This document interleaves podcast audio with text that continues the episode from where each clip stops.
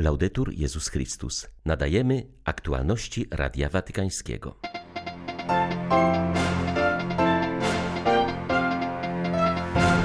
Rusza ogólnoświatowa kampania przeciwko handlowi ludźmi. Organizuje ją 3000 katolickich sióstr zakonnych z wszystkich kontynentów.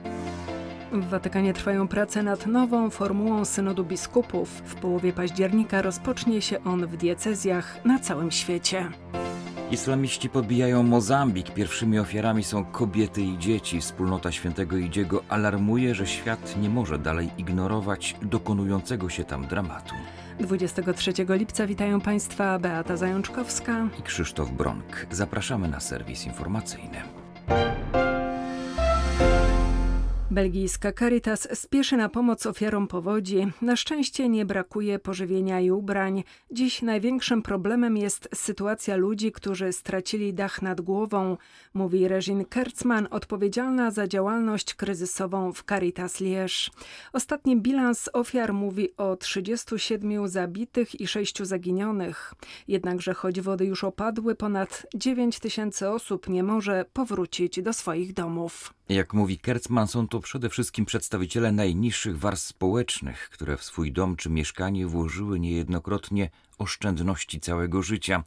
Teraz stracili dosłownie wszystko. To właśnie ta kategoria społeczna jest głównym celem pomocowej kampanii kościelnej organizacji. Caritas apeluje o pomoc przy oczyszczaniu i odbudowie zniszczonych domów. Niestety sytuacja jest nadal dość chaotyczna i katastrofalna, bo teraz, kiedy wody już opadły, w pełni zdajemy sobie sprawę ze skali zniszczeń. Mnóstwo jest miejsc, które trzeba jeszcze oczyścić. Wielka jest też solidarność, tak krajowa, jak i międzynarodowa. Jest to bardzo pokrzepiające. W tych dniach poznajemy też tych, którzy zginęli podczas podczas tej powodzi, poznajemy ich twarze i to jest chyba najtrudniejsze w tym kataklizmie. Wielu jest wśród nich młodych, są matki, które utonęły w swoim domu. W Belgii w naszej epoce rzadko dochodzi do takich tragedii i jest to szok. Rodzi to silne emocje w naszym społeczeństwie. Osoby, które doświadczyły niewolnictwa, przymusowej prostytucji, potrzebują stałej opieki, aby nie tylko wyrwać się z sieci zniewolenia, ale i ponownie w nią nie wpaść. Wskazuje na to siostra Gabriela Botani, koordynatorka międzynarodowej organizacji Talita Kum. W związku z przypadającym 30 lipca Światowym Dniem Walki z Handlem Ludźmi, organizacja zainicjowała kampanię medialną Opieka kontra handel. Przytacza ona historię kobiet, którym udało się uwolnić z sieci seksualnego niewolnictwa. Nigeryjka Kate została zmuszona do prostytucji mając zaledwie 11 lat. Obiecywano jej naukę w dobrym gimnazjum. Peruwianka Roza miała pracować w prestiżowej restauracji, a skończyła jako domowa niewolnica. To tylko nieliczne z wielu świadectw przytaczanych w tych dniach przez organizację Talita Kum.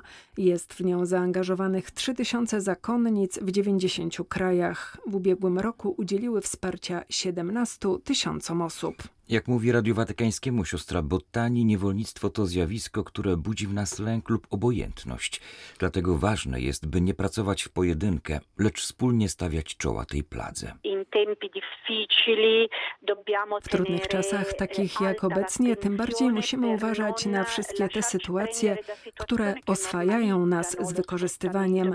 Papież bardzo często ostrzega nas przed niebezpieczeństwem obojętności. To właśnie obojętność stwarza warunki, w których niewolnictwo może się rozwijać i uchodzić za coś normalnego. Inną przeszkodą, którą musimy w sobie przezwyciężyć, jest lęk. Lęk nie tylko o naszą nietykalność fizyczną, ale także strach przed nawiązaniem relacji z kimś, kto został zraniony. Często bowiem boimy się kontaktu z ranami innych ludzi, bo stawia nas to w niewygodnej sytuacji. Przez wszystkie te lata, odkąd jestem zaangażowana w Talita Kum, coraz bardziej się przekonuję, że najważniejsze w tym wypadku jest podjęcie współpracy z innymi, łączenie naszych sił. Trzeba jednoczyć siły dobra, które są obecne w naszym społeczeństwie, wspierać się nawzajem, bo razem możemy znaleźć w sobie odwagę, by spojrzeć prawdzie prosto w oczy. W pojedynkę niczego nie zrobimy, ale jeżeli spojrzymy na to razem z innymi, może dokonać się cud. Dzieci i młodzież płacą najwyższą cenę w konflikcie, który od trzech lat rozgrywa się na północy Mozambiku. Wspólnota międzynarodowa ignoruje dramat tamtejszej ludności znajdującej się w rękach islamskich terrorystów. Kolejny raz alarm w tej sprawie podniosła wspólnota świętego Idziego, która zainicjowała właśnie projekt Nie porzucajmy Mozambiku ofiary terroryzmu. Ksiądz Angelo Romano, który we wspólnocie odpowiada za relacje międzynarodowe, przypomina, że to ostatnie dwie dekady sprawiły, że kraj zaczął się rozwijać, ludziom zaczęło się lepiej żyć. Kres temu położyły bestialskie działania terrorystów. Ataki mają na celu zniszczenie tkanki społecznej, a następnie odbudowanie jej zgodnie z zasadami samozwańczego państwa islamskiego. Ataki te uderzyły w ludność w sposób masowy. Szacuje się, że około 800 tysięcy ludzi to obecnie uchodźcy wewnętrzni. Tylko co dziesiąty z nich znalazł schronienie w obozach, którym pomagają agencje międzynarodowe. Sytuacja jest bardzo poważna. Dotyczy to zarówno społeczności chrześcijańskiej, jak i muzułmańskiej. Terroryści uważają muzułmanów, którzy nie podążają za ich wizją, za wrogów i prześladują ich w taki sam sposób jak innych. Jest to przeraźliwy i niezwykle niebezpieczny projekt. Przedstawiciel wspólnoty Świętego Idziego podkreśla, że kobiety i dzieci stanowią aż 75% wewnętrznych uchodźców. Zauważa, że rośnie pokolenie, które nie ma szans na edukację i godne życie. Dzieci płacą najwyższą cenę, ponieważ zmuszone są do przerwania nauki, a wiele z nich zostaje porwanych przez terrorystów, by szkolić ich na bojowników. Z kolei dziewczęta zniewalane są przez nich seksualnie. Należy również pamiętać o tym, że uchodźcy często całymi tygodniami pokonują pieszo wiele kilometrów, aby uciec przed atakami terrorystycznymi. Wielu z nich zmarło w drodze z głodu i wycieńczenia, stąd nasza wspólnota stara się zwiększyć pomoc humanitarną w tym kraju. Zależy nam też na tym, by dzieci mogły wrócić do nauki, stąd budujemy w niektórych obozach dla uchodźców budynki szkolne,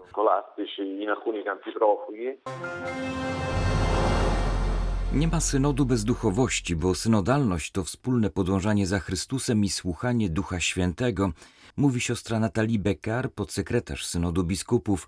W całym kościele trwają przygotowania do procesu synodalnego, który rozpocznie się w październiku. Francuska zakonnica podkreśla, że nie wolno zapomnieć, iż synod ma być przede wszystkim wydarzeniem duchowym.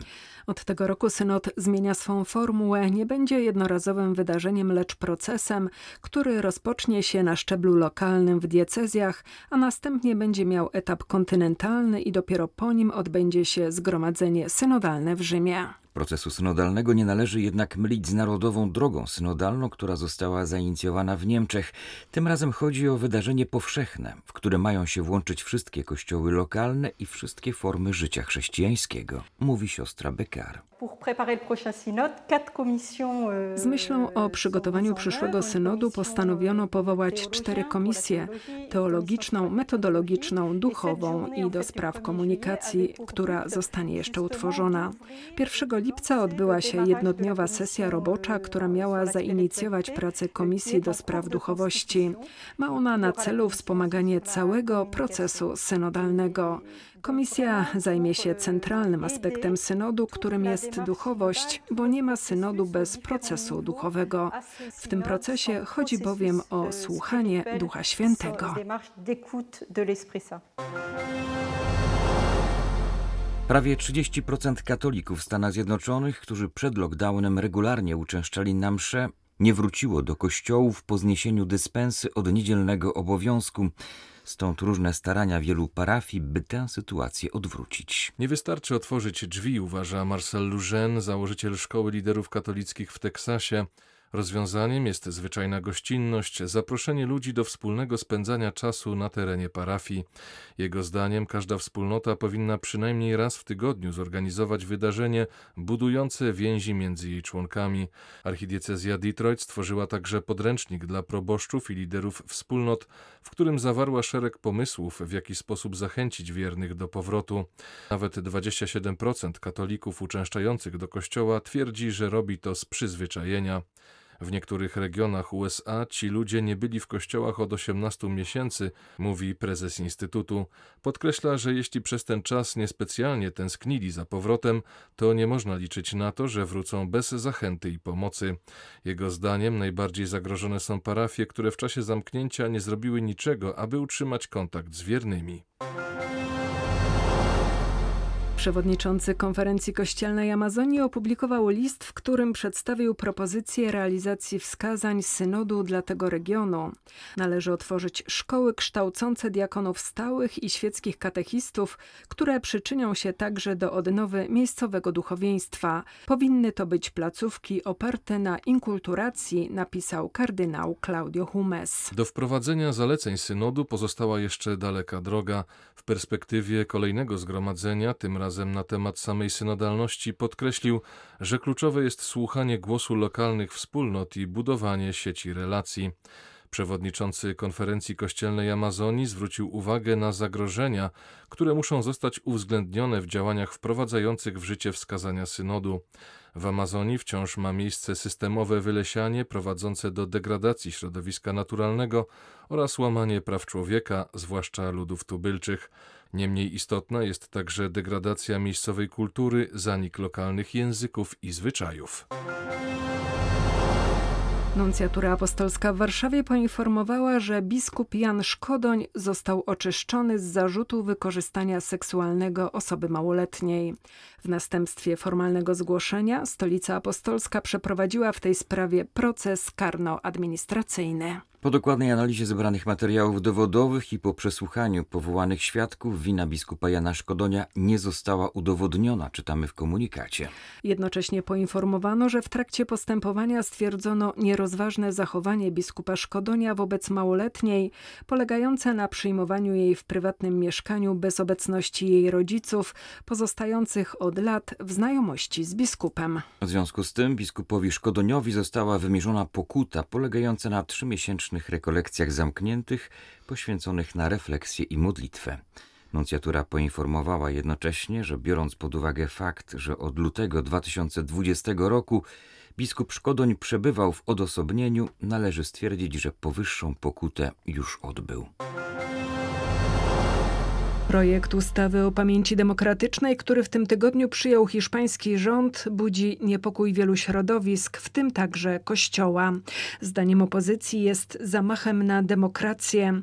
Ustawa wymierzona jest między innymi w tak emblematyczne miejsce, jakim jest Bazylika Świętego Krzyża w Dolinie Poległych koło Madrytu. To w niej został pochowany generał Franco. Lewicowy rząd chce desakralizacji świątyni i przedefiniowania Doliny Poległych. W konsekwencji benedyktyni zostaliby zmuszeni do opuszczenia opactwa. W związku z tym pojawia się pytanie o ponad 150-metrowy krzyż, najwyższy na świecie i widoczny z odległości 50 kilometrów. Lewackie ugrupowania już od dawna domagają się jego zburzenia. Do usunięcia krzyży doszło już w kilku miejscowościach. W obronie krzyża i benedyktynów mobilizują się wierni. Nie wiemy dokładnie, co rząd chce zrobić w Dolinie Poległych, ale musimy pamiętać o tym, że Kościół, a szczególnie zakonnicy benedyktyńscy, zawsze modlili się o pojednanie i za wszystkie ofiary wojny domowej. Krzyż jest symbolem miłości i oddania napisał na Twitterze kardynał Carlos Osoros z Madrytu dla Radia Watykańskiego ojciec Marek Raczkiewicz, redemptorysta. Były to aktualności Radia Watykańskiego. Laudetur Jezus Chrystus.